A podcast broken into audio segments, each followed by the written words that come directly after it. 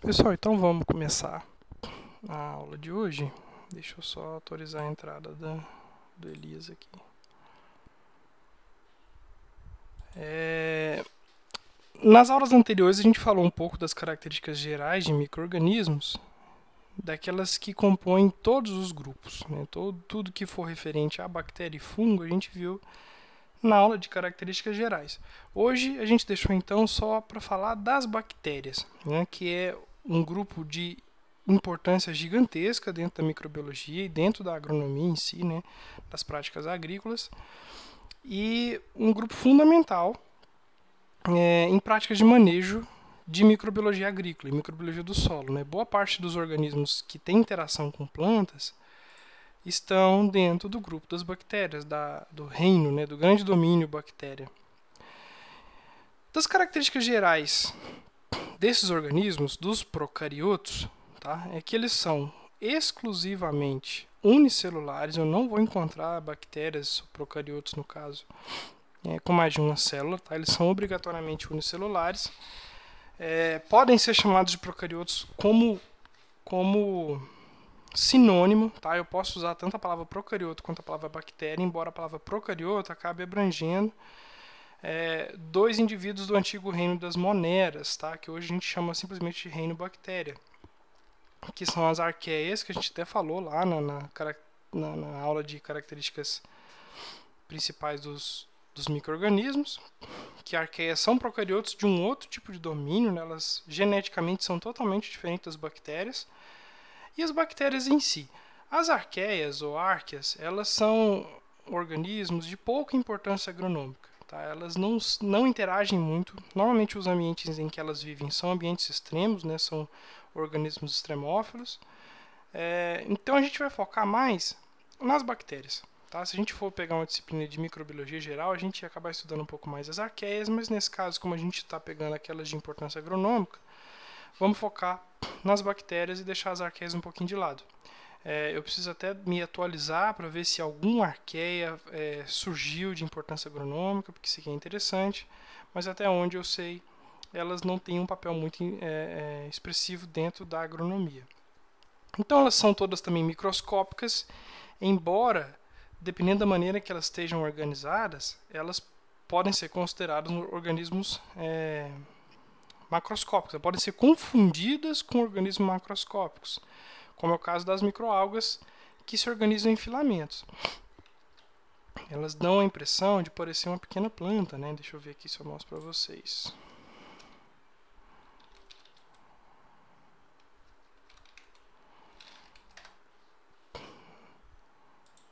Aqui as microalgas filamentosas microscopicamente elas são assim, né? E macroscopicamente elas ficam parecidas com isso aqui.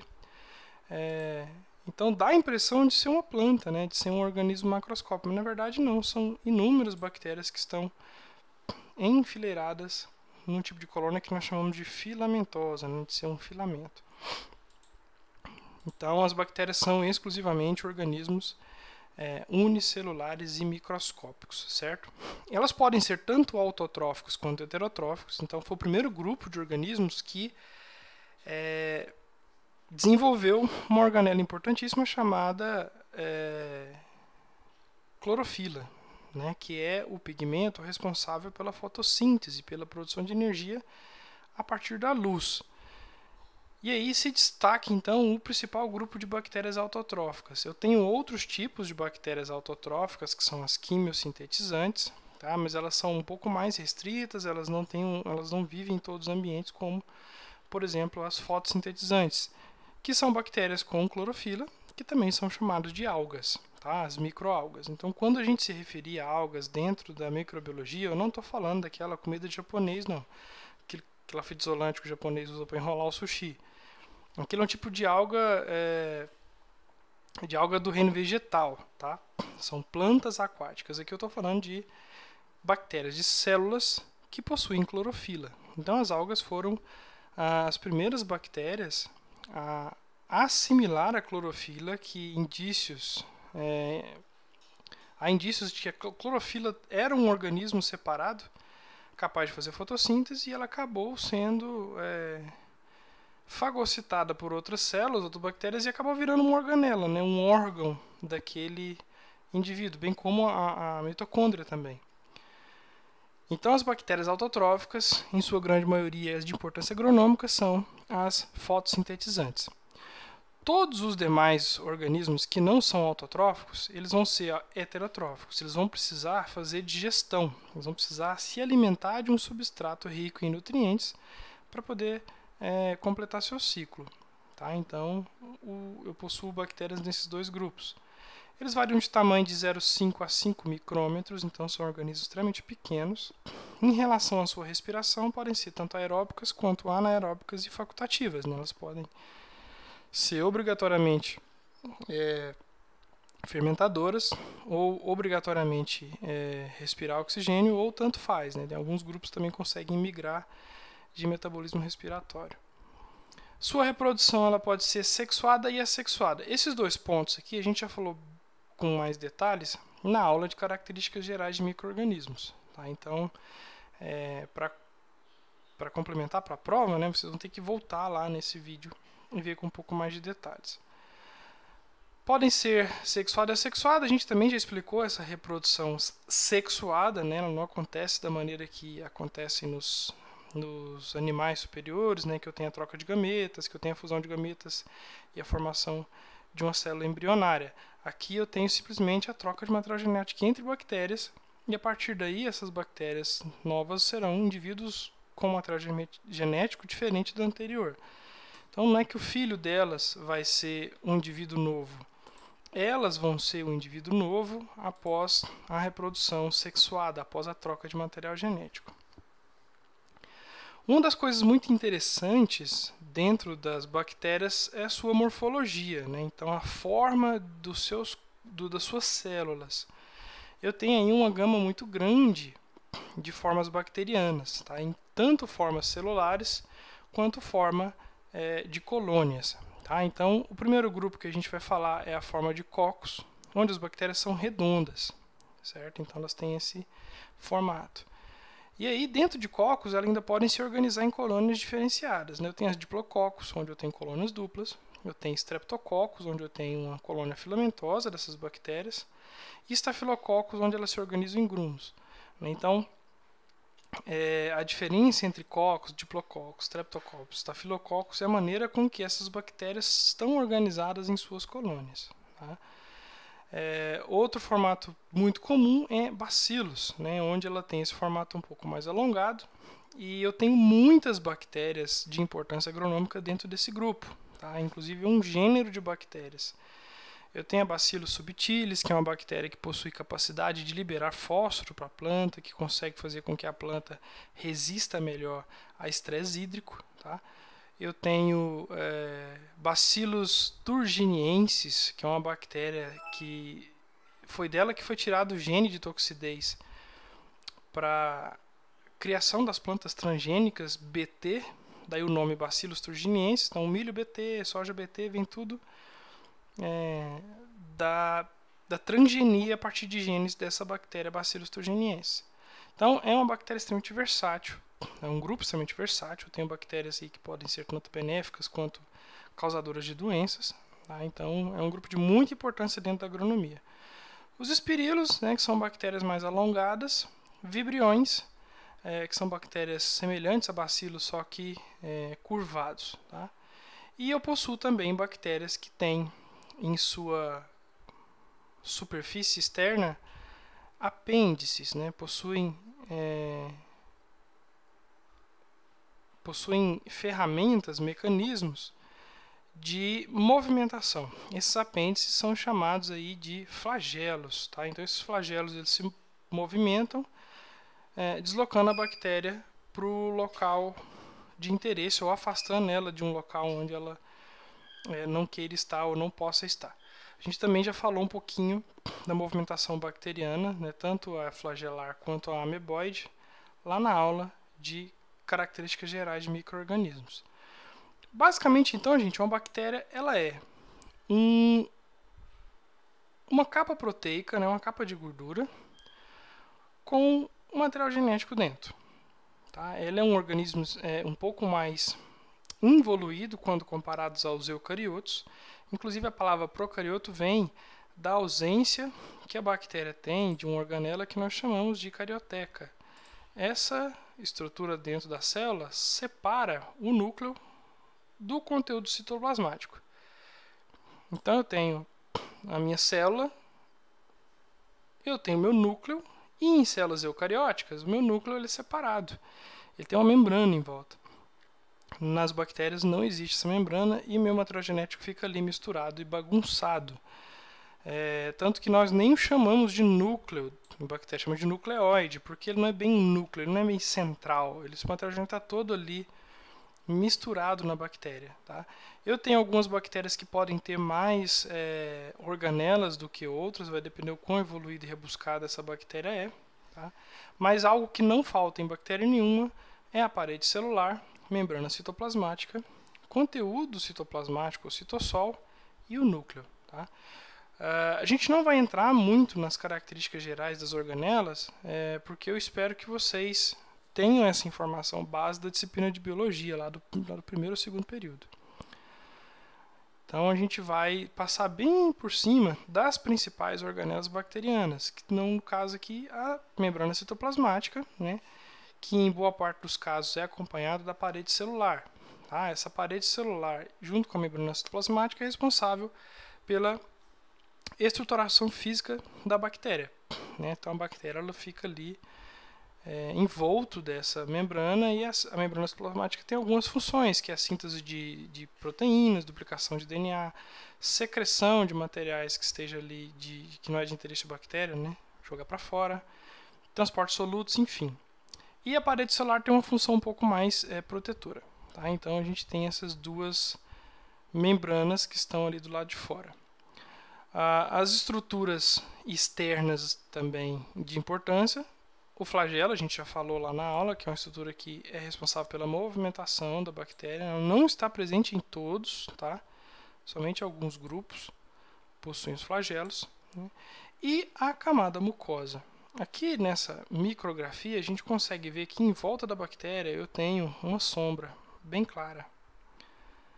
Essa sombra translúcida, né, essa sombra transparente, porque a luz conseguiu passar por ela, é a camada mucosa. Essa camada mucosa é uma camada lipoproteica, né, uma melequinha, que tem a função de proteção dessa bactéria. Ela é muito importante em um grupo de bactérias que nós conhecemos aí como fixadoras de nitrogênio, tá? porque ela acaba sendo uma proteção da bactéria contra níveis e acúmulo de oxigênio no, na, dentro da célula. A bactéria que fixa nitrogênio, ela não pode com excesso de oxigênio. Então ela precisa de uma proteção. E uma das proteções é essa camada mucosa, essa melequinha, né? essa geleca que fica em volta. A reprodução bacteriana também a gente já falou bastante né, dos tipos. A gente tem reprodução por bipartição ou fissão binária, que seria a mitose. Tá? E a gente tem reprodução por esporulação. Lembra que a esporulação normalmente acontece quando a bactéria está sobre é, condições de estresse, quando ela está ali próxima do seu fim. Né? Quando ela vê que o ambiente já não é mais um ambiente propício para o seu desenvolvimento, ela começa então a gerar esporos bacterianos, que são estruturas de resistência. Não confundir esporos com sementes, embora a função deles seja parecida, tá? Que o esporo ele também germina e dá origem a uma nova bactéria quando o ambiente está propício. Mas semente é fruto da reprodução sexuada. Esporo é fruto da reprodução assexuada. Então é diferente. O esporo é um clone da mãe, enquanto a semente ela é uma mistura do pai e da mãe. Tá? Identificação laboratorial para bactérias. Aliás, gente, eu tenho boas notícias, né? Teremos aulas práticas muito em breve, viu? Então, vocês tão, tanto irão mexer com bactérias em meio de cultura, quanto eu faço questão da gente voltar e pagar umas aulas práticas de trincheira do semestre passado, que eu estou sedento para fazer vocês cavucar uns buracos. Então a gente tem essas duas boas notícias aí. Em breve a gente vai trazer mais detalhes, ainda não está nada afirmado não, mas me parece que temos uma espécie de autorização para isso já. Então, gente, identificação laboratorial de bactérias. Bactérias, diferentes de fungos, apresentam colônias é, pontuais. Tá? E essas colônias sempre são é, tendem a parecer que são úmidas, é diferente das colônias fúngicas. A, a colônia fúngica ela parece ser mais filamentosa, ela parece um algodãozinho, tá vendo? Olha aqui nessa figura. Essa aqui também tá boa de ver. Deixa eu aumentar o tamanho que dá pra gente ver melhor. Então, olha aqui, essa, essa imagem está muito boa da gente ver. Essa aqui é a mão de uma criança, provavelmente, porque essa placa não é tão grande. Então, nós temos colônias de várias coisas aqui. Né? Então, a gente tem algumas colônias filamentosas, outras pontuais. Tá? A bactéria, gente, são essas colônias mais molhadinhas, mais melequinhas tá? e mais redondas. As colônias que apresentam filamentos, nesse caso aqui também é bactéria, as colônias que apresentam filamentos são colônias fúngicas, né, como por exemplo essa aqui, ó, parece um algodãozinho, tá vendo? Parece um, um fiapinho, uns cabelinhos. Né? Isso aqui é fungo. Bactérias não apresentam essa estrutura, embora existam algumas bactérias filamentosas, como as actinomicetos. Actinomicetos.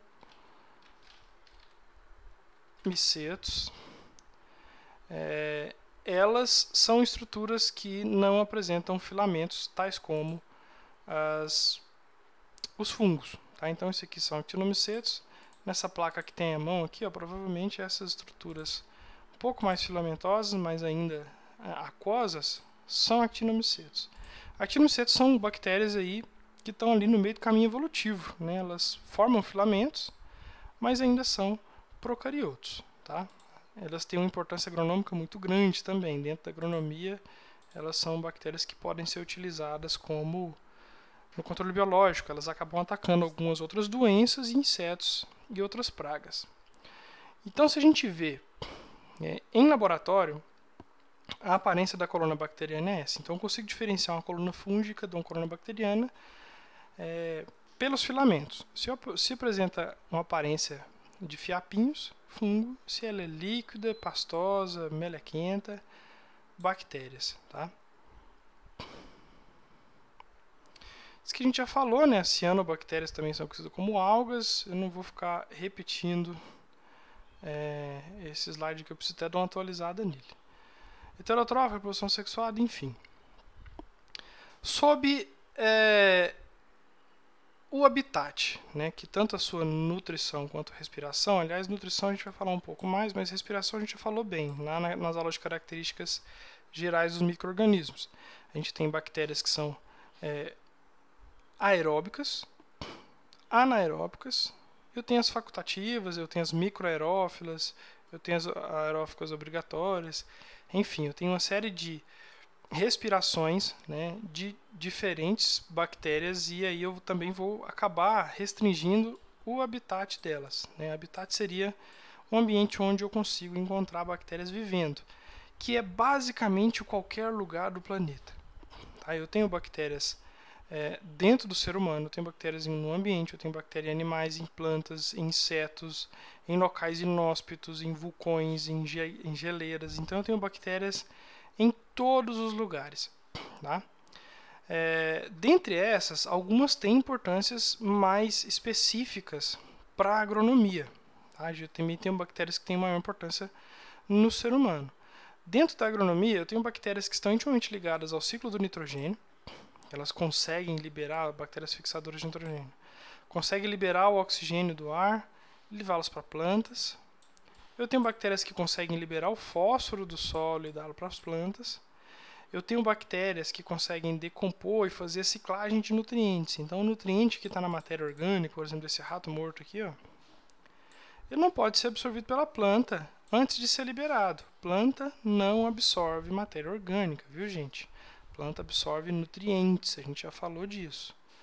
E o nutriente que está na matéria orgânica quem tem a capacidade de liberar são os fungos e as bactérias. As bactérias são decompositores extremamente versáteis.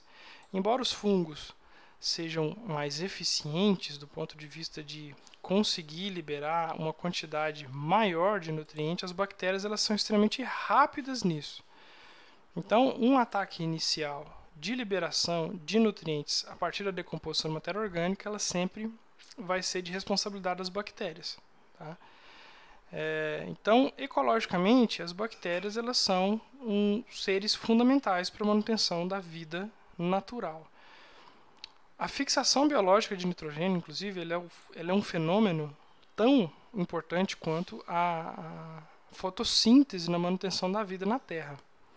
Estima-se que se de repente Deus né, estalar o dedo, colocar lá a manopla com as cinco joias, estalar o dedo e falar de repente parou a FBN, a vida irá, irá se extinguir na Terra em cerca de 30 anos. Porque fica insustentável, né? As plantas já não vão ter mais estoques de nitrogênio, elas vão passar a produzir menos, logo vão passar, passar a crescer menos, logo vão passar a morrer mais, mais CO2 vai ser liberado na atmosfera, menos oxigênio vai ser é, liberado através da fotossíntese, já que as plantas estão morrendo, vai ter um efeito estufa, vai matar todo mundo, vai acabar o alimento dos, veget dos, dos vegetarianos, não, dos herbívoros. Logo, os herbívoros que são alimento dos carnívoros também vão acabar.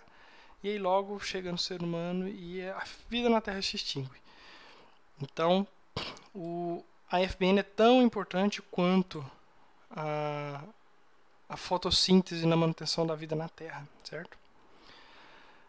Importância econômica, né? não agronômica, econômica das bactérias. A gente tem inúmeras bactérias que a gente utiliza no nosso dia a dia. Tá? Alguns processos alimentícios, como bactérias fermentadoras, são fundamentais na produção de alimentos. Né? Não existe especificamente uma bactéria que a gente se alimente dela diretamente, né? como é o caso dos fungos, que tem cogumelos, que tem champignon, shiitake, shimeji. É, mas as bactérias executam processos fundamentais, como por exemplo a fermentação lática né, do leite. Então, o iogurte, a coalhada, tudo isso é de responsabilidade de bactérias. Né? Então, fungos não fazem isso. A importância na agronomia, né, que é aquela que a gente vai ter um pouco mais de, de dar um pouco mais de atenção, inclusive para as próximas VAs, a gente vai ter aulas específicas de grupos de bactérias de importância agronômica. Mas a gente tem, além de todas aquelas que podem ser utilizadas como biofertilizante, é, como as bactérias fixadoras e as solubilizadoras de fosfato, a gente também tem as bactérias que atuam, por exemplo, na transgenia, né? como eu expliquei para vocês, a Bacillus thuringiensis. Então, é uma bactéria que produz essa toxina aqui, a beta-toxina, beta-exotoxina, que ela é tóxica para as lagartas mastigadoras. Tá? E aí a pesquisa conseguiu tirar o gene específico dessa toxina da bactéria e colocar na planta, né, sem alterar as características do fruto, né, do, da produção. E aí quando a lagarta se alimenta das folhas dessa planta que tem essa toxina BT da bactéria, ela morre. Tá? Ela morre e aí você não precisa fazer aplicação de produtos defensivos agrícolas, certo? Eu não preciso aplicar inseticida em culturas que estejam transgênicas, culturas BT? Uma pergunta para vocês, para ver se tem alguém aí. Que eu estou falando sozinho, tem meia hora. Não tem ninguém aí. Ó, oh, uma pessoa pelo menos. eu preciso fazer a aplicação de inseticida em uma cultura transgênica BT? preciso. Por quê, gente? Porque senão eu vou fazer seleção natural, tá? Se eu não fizer uma aplicação de inseticida, vamos supor que de 100 lagartas que vivam aqui, 99 morram ao comer essa planta. Mas uma, naturalmente, é resistente. Ela não morre.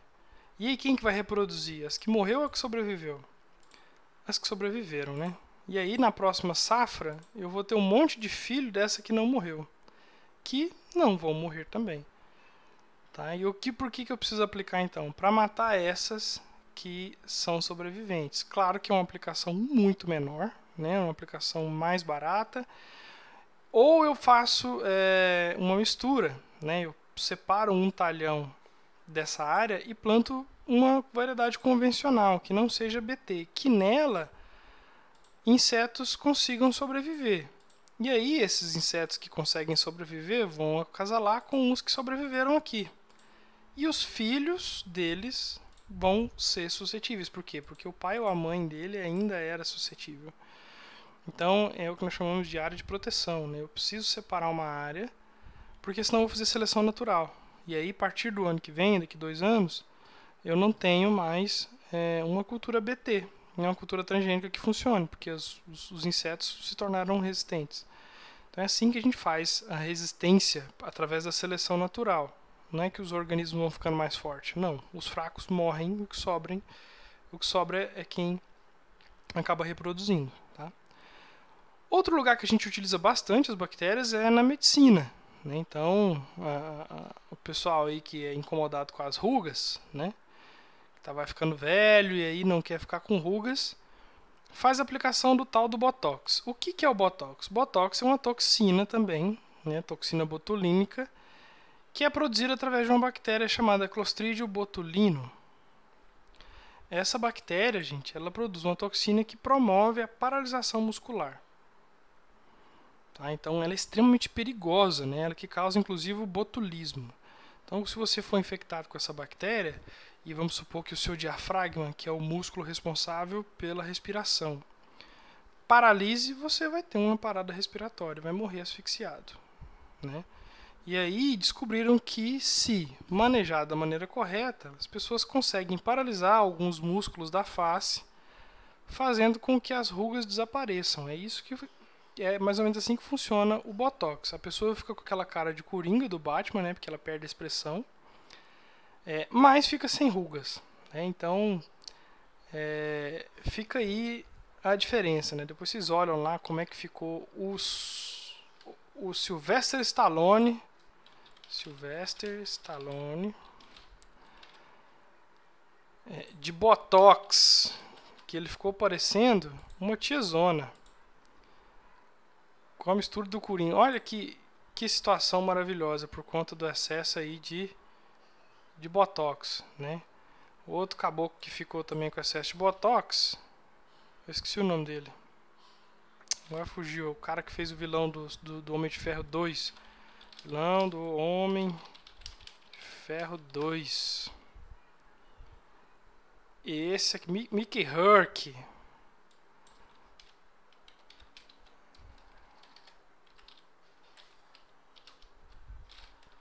Mickey Herc ficou também parecendo um, um, um bicho.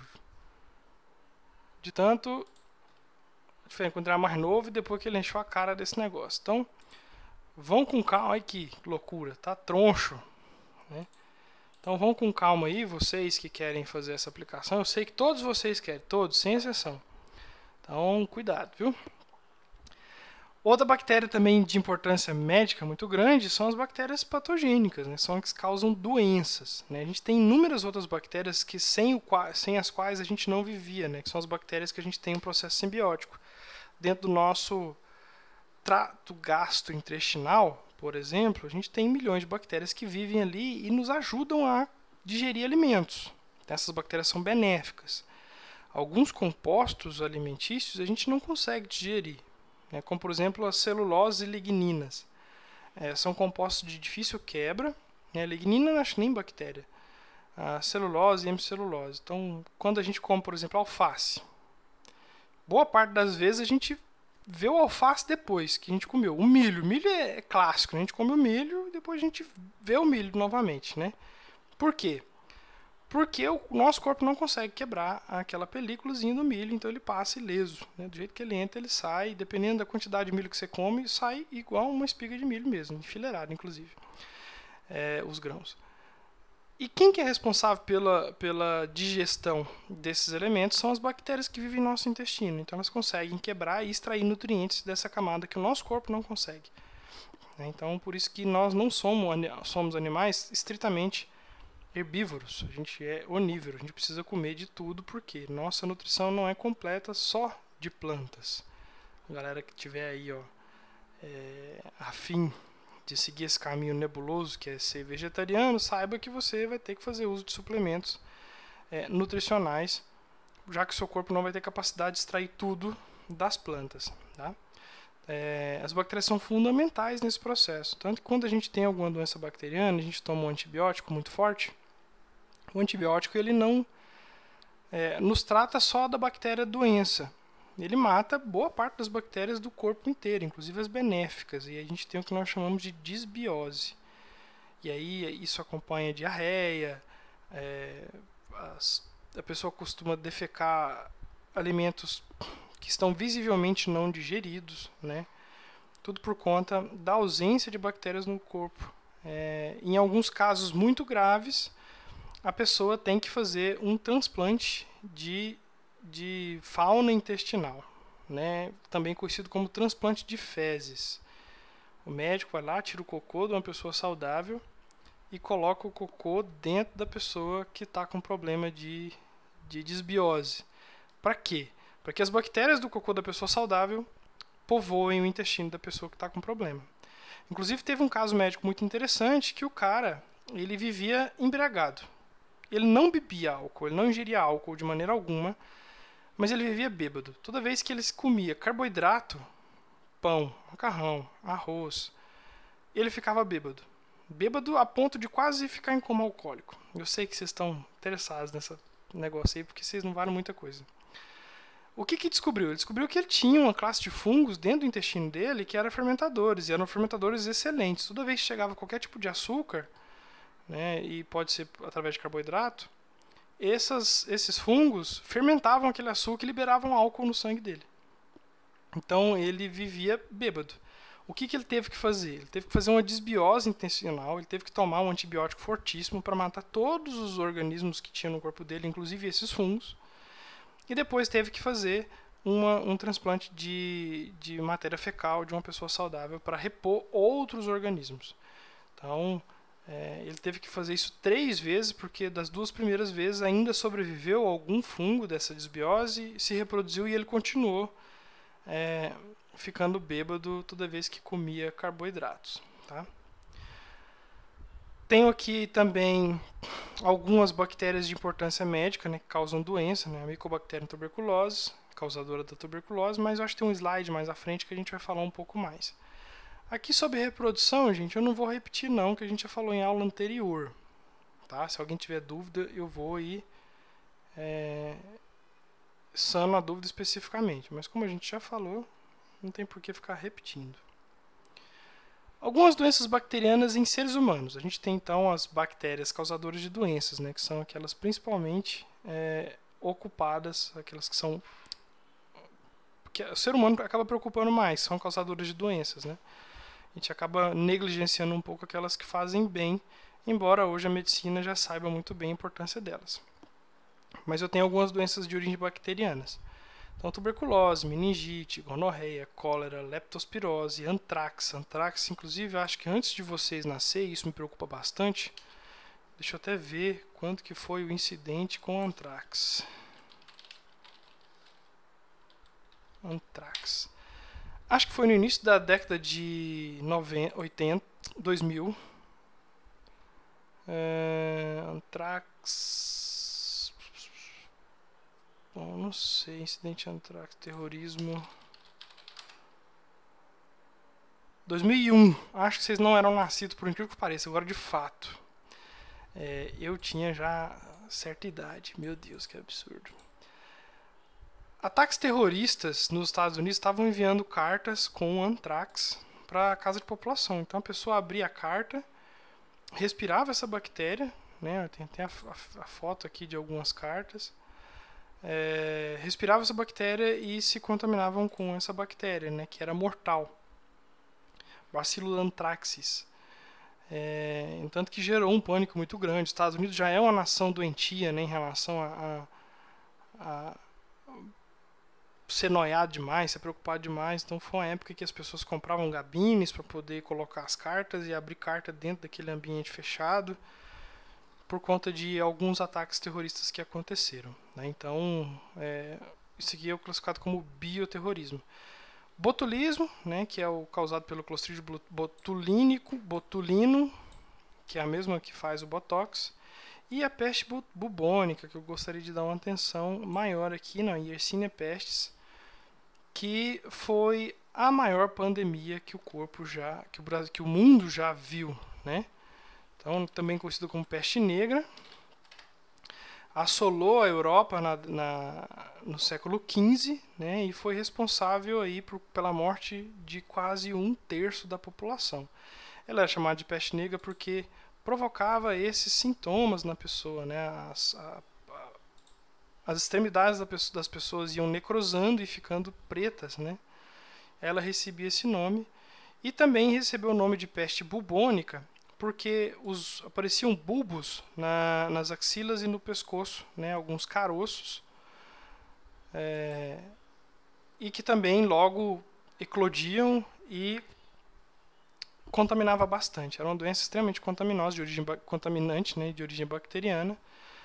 Quase acabou com a população mundial ali é, em meados de 1900, 1500 e alguma coisinha, na Idade Média. Foi, foram três grandes surtos, o primeiro em 1100, o segundo em 1500 e o terceiro mais ali para 1700 e alguma coisa. Era uma doença transmitida pela pulga, né, que habitava os ratos pretos. Tá? Então o rato preto se contaminava, a pulga mordia ele e passava para o ser humano ao mordê-lo. E naquela época, como não existia aqui os bulbos, né, que também aparece na, na virilha, no pescoço e nas axilas, né, na, nas regiões onde eu tenho os linfonodos. É, como não havia higiene naquela época, práticas de higiene, saneamento básico, né, então as cidades eram repletas de ratos. E isso custou bastante né, a vida da população. Então essa figura carismática aqui, ó, que é esse, essas máscaras eram dos médicos que tratavam é, as pessoas na época. Né? Essas máscaras ela tinham essa, esse, essa, esse formato porque era um, um fedor de cadáver muito grande, então eles enchiam de ervas aromáticas e eles acreditavam inclusive que a transmissão era feita a partir do cheiro. Tá? Então, até eles descobrirem é, que era através das pulgas. Né? Então enchi-se aqui de ervas aromáticas, tanto para se proteger do cheiro, quanto para poder passar entre os milhares de cadáveres né, que, que estavam espalhados pelas ruas. Então se a gente hoje pena com é, a pandemia de coronavírus, a gente não sabe nada e o que foi, por exemplo, a peste negra na Idade Média. Tanto que temos casos de peste negra até hoje. Tá? O último caso no Brasil foi em 2000 2015, o último caso de peste negra no Brasil foi em 2005, perdão, tá?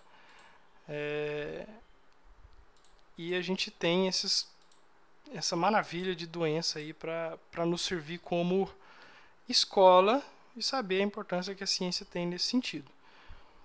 E mostrar como a gente está se portando muito bem na pandemia de coronavírus, né? Acho que inclusive já encontraram a cura em Pirinópolis e, e Anápolis e Goiânia também, né? Que eu vi uns, uns vídeos na televisão aí que o pessoal já estava tudo na rua sem máscara, é porque já está tudo bem, provavelmente.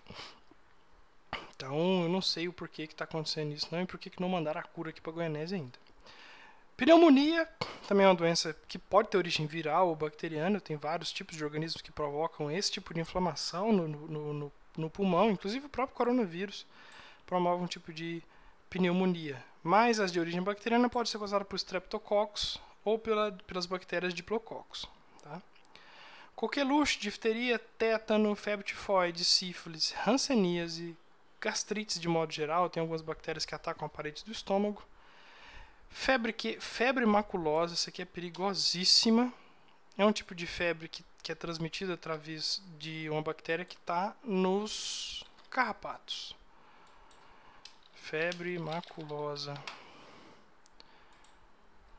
E aí o carrapato quando morde a sua pele e ele aparece uma mancha em formato de alvo,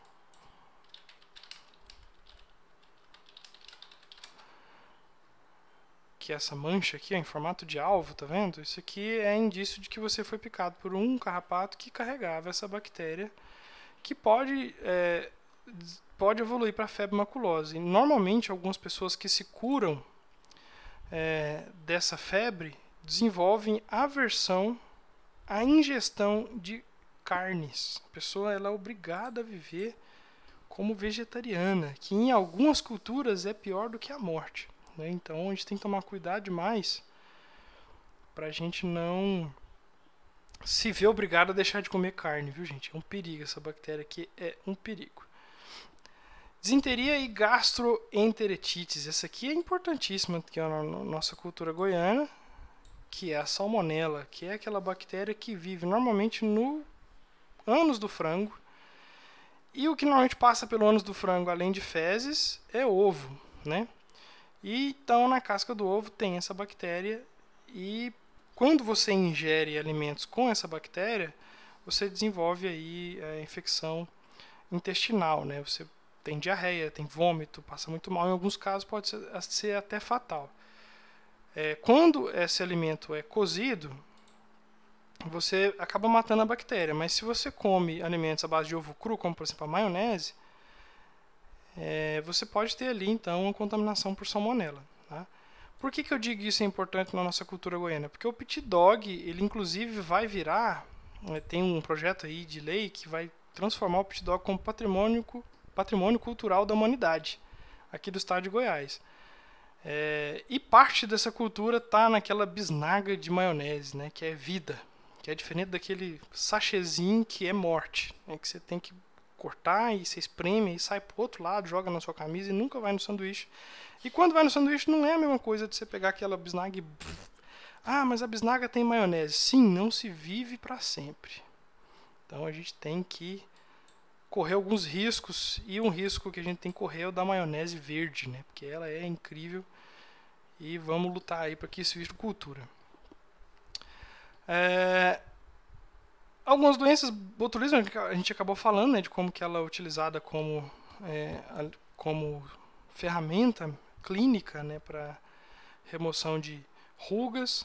A cólera, que também é uma bactéria é, causada pela é uma bactéria Escherichia coli é uma doença causada pela bactéria Escherichia coli, que causa. É, perdão, gente, Vibrio cholerae, que causa desinteria, vômito, diarreia também, pode ser mortal para crianças, tá? Alguns outros casos de uma doença bacteriana muito comum, é, e antigamente era um problema muito maior, que é chamada de hanseníase, né, vulgo lepra. É uma bactéria que se desenvolve na pele Tá? Então, se você, por exemplo, tem manchas na pele onde você não tem sensação tátil, manchas dormentes, muito provável que você tenha é, hanseníase. Tá? Você deve procurar com urgência um, um tratamento. A hanseníase ela tem cura e sem sequelas. Tá? Então, se você tem alguma mancha no corpo que ou alguma parte do corpo que você toca e você não sente que é dormente, provavelmente ali você tem uma infecção por bactéria da hanseníase. E aí você faz um tratamento, um tratamento relativamente longo, tá? De seis meses, mas você consegue se livrar sem nenhuma sequela. E as sequelas da, da Hanseníase são horríveis, viu, gente? São terríveis, né? Vocês estão vendo aí nas fotos. Eu acredito para quem esteja na aula, né? Porque muitos de vocês já, já fugiu. Tá? Ah, algumas bactérias também causam é, doenças mais graves, como a tuberculose, que pode ser causada por diversos tipos de bactérias né, inflamatórias de pulmão. Por sorte, algumas delas possuem vacinas, tá? Então a gente está vendo crescer no mundo e no Brasil principalmente um movimento muito preocupante, que é o movimento anti-vacina. Algumas pessoas que também devem acreditar que a Terra é plana e que horóscopo funcione, acreditam que vacinas é, são inserções de chips de controle da mente é, do governo. E eu estou falando sério. E aí essas pessoas não aceitam ser vacinadas para que elas não possam ser controladas pelo governo. Esse é o melhor tipo da galera de antivacina. Tem outra galera que diz que vacina causa autismo ou que vacina não funciona. Enfim, por conta desse pessoal, a gente está passando por problemas gravíssimos em relação à descredibilidade da ciência é, e a falta de investimento em pesquisa no Brasil. Né? Então a gente é extremamente atingido, nós como faculdade, nós como acadêmicos, pessoas de nível de ensino de nível superior, é, temos a obrigação moral de combater a desinformação científica. Tá? Em especial a antivacina, porque a pessoa não está só se prejudicando, ela está prejudicando outras pessoas. Então, quando uma família é, deixa de vacinar o seu filho,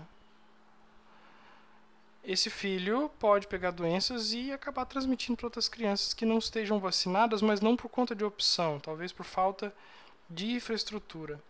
Então a vacinação é fundamental para a saúde pública e por isso ela deve ser obrigatória. Tá? Então, se você vê é, pessoas dizendo que são livres, que não vão se vacinar porque, por quê? Sei lá por quê, né? É, você pode agredir essa pessoa fisicamente, sim, tá? É, com um pedaço de pau. Tô brincando, viu, gente? Não pode bater no coleguinha. Só pode não tocar nessa pessoa. tá? Ou tentar informar. Embora eu não acredite que informação nesse nível resolva. Tá? A pessoa já está afundada na, na ignorância. Só não sejam essas pessoas. Tá? Eu sei que tem gente na agronomia que é terraplanista e antivacina. Isso é muito triste. É triste e desesperador. Tá? É, se informem, beleza?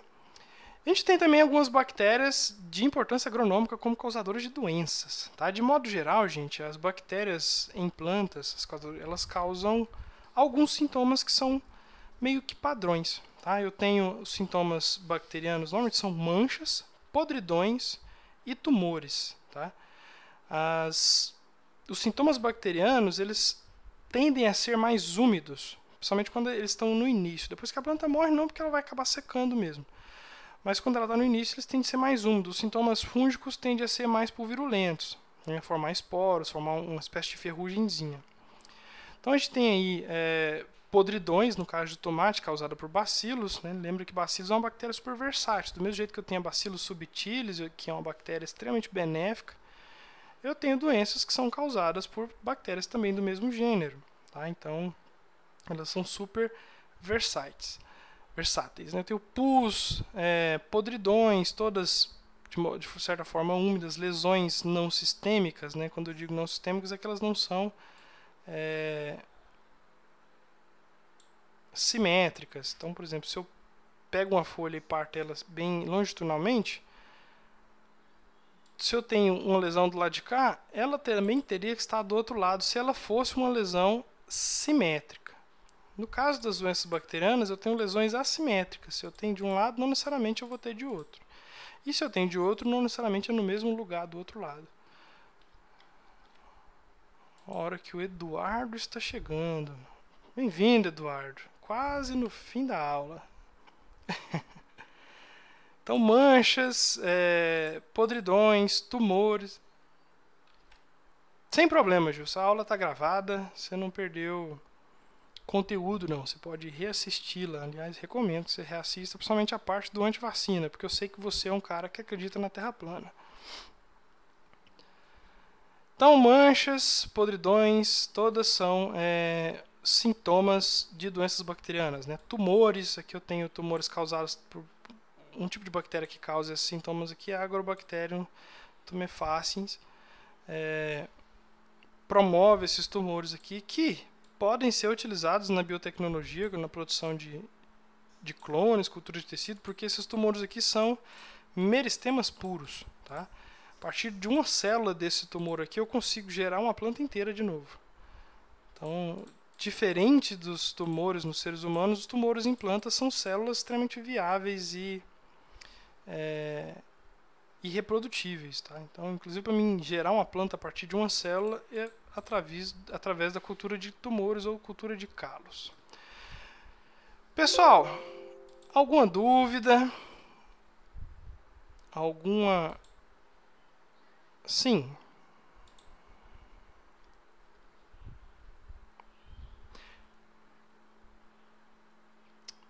Tem mais ou menos. Isso aí é um tipo de classificação que, que a gente usa. É, ela é mais importante lá na fitopatologia. Por isso que até deixo para a gente falar mais isso lá nessa disciplina. As gram-positivas e as gram-negativas é uma maneira de se classificar organismos. Tá? O gram é um tipo de corante que a gente coloca na placa. Gram-positiva e gram-negativa. É um corante que a gente coloca na placa e algumas bactérias vão reagir com eles e outras bactérias não vão reagir com esse corante. Tá? As que reagem é porque possui um tipo de proteína na parede celular que faz ligações químicas com esse corante e ela muda de cor. Essas são chamadas de gram-positiva.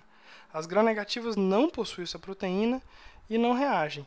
É só uma maneira de classificá-las. Né? Eu tenho, tenho bactérias gram-negativas e gram-positivas. É porque as gram-positivas ela possui esse tipo de característica e ela também tende a se comportar quimicamente de uma maneira diferente das bactérias gram-negativas.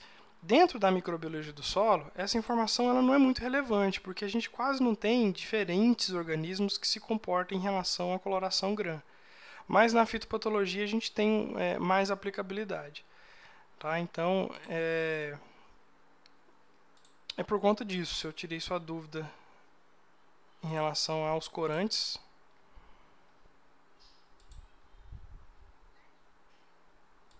Mais alguma pergunta, alguma colocação?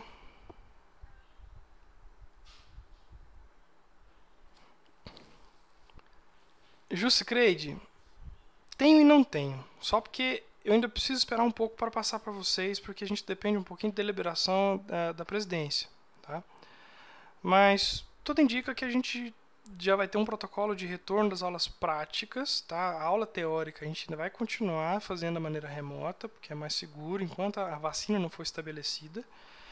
É, e a gente teve uma notícia muito ruim hoje, né, que as, os testes com a vacina da AstraZeneca foram paralisados por conta de uma, de uma reação adversa grave. Provavelmente levou a pessoa a óbito.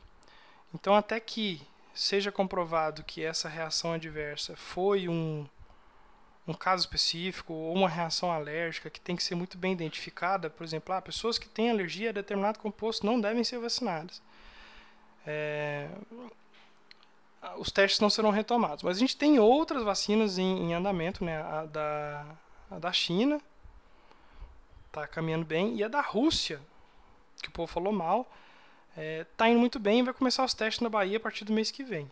Tudo indica que é, meados de janeiro a gente já tem uma vacinação em massa no Brasil e aí a vida volta ao normal, graças a Deus. Então, provavelmente esse semestre a gente encerre as aulas teóricas de modo remoto. Mas as práticas a gente está se organizando para que a gente possa fazer é, em laboratório, seja fracionado, seja com um número de pessoas reduzido. É, independente disso, se você for comorbidade ou se você conviver com pessoas de comorbidade, é interessante que você tenha mais cuidado ou talvez nem vá nessas aulas práticas. Tá? Então a gente tem que ainda ter, tomar mais cuidado, né? porque a vida é algo que a gente só tem uma e a Terra não é plana. Mas a gente vai, a gente vai passar informações. É,